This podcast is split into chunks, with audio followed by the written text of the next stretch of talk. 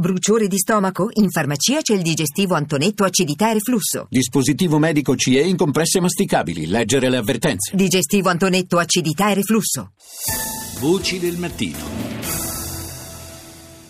In Bulgaria e in eh, Moldavia o Moldova che dir si voglia, ieri ci sono stati ballottaggi per le elezioni presidenziali. La notizia è che, eh, peraltro rispettando i sondaggi della vigilia, hanno vinto i due candidati filorussi. Da Sofia collegato con noi Francesco Martino, corrispondente dell'Osservatorio Balcani e Caucaso Transeuropa. Buongiorno Martino.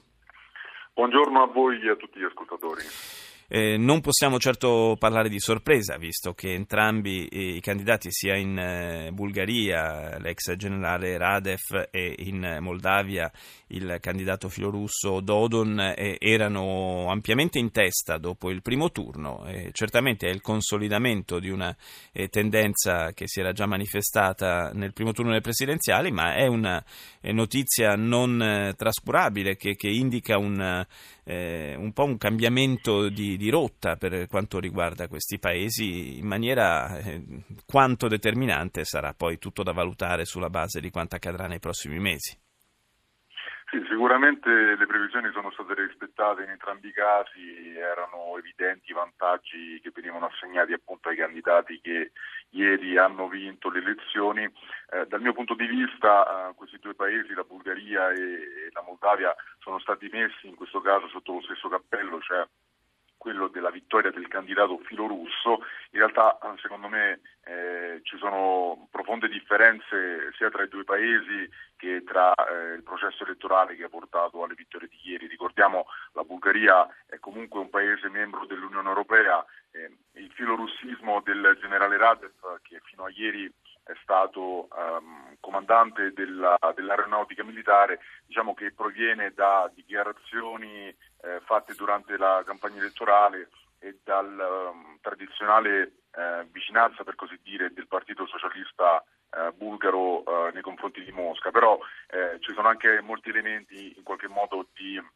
equilibrio. Radev ha studiato negli Stati Uniti, eh, non ci sono stati segnali particolari, come posso dire, di veto da parte occidentale rispetto a questa candidatura. Tra l'altro, tra l'altro Radef, eh, scusa Di Martino, eh, Radef tra le altre cose ha sottolineato che come essere eh, europei non, non significhi per forza essere russofobi, cioè si può trovare un equilibrio tra le due cose.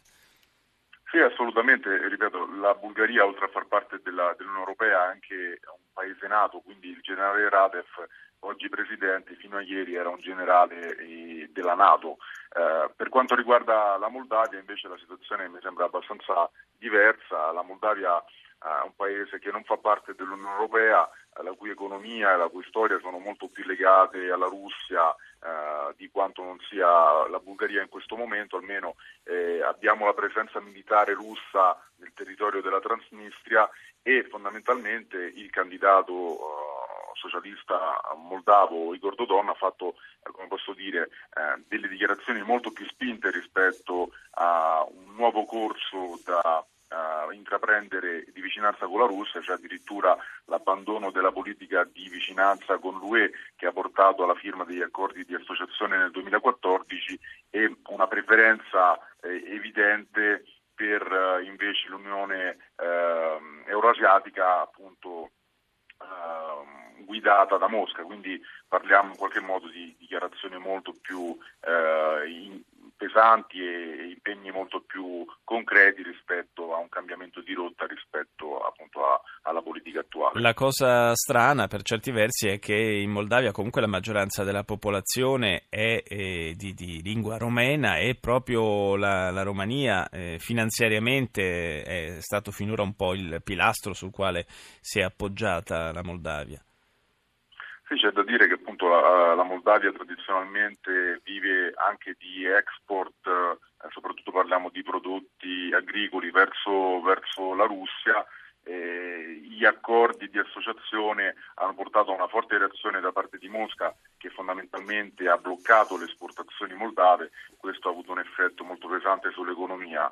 Eh, dall'altra parte anche possiamo considerare il voto di ieri come un voto di protesta non tanto contro l'Unione Europea quanto contro l'elite filo-europea della Moldavia che in questi anni è stata in qualche modo incapace di combattere il problema principale, quello della corruzione. Ricordiamo la Moldavia in questi anni è stata scossa da uno scandalo bancario, finanziario che fondamentalmente ha inghiottito eh, un, un miliardo di dollari che è una cifra eh, enorme per un'economia piccola come quella moldava. Sì, è stato uno scandalo di proporzioni incredibili per la verità, proprio in relazione esatto. al, in percentuale al PIL nazionale.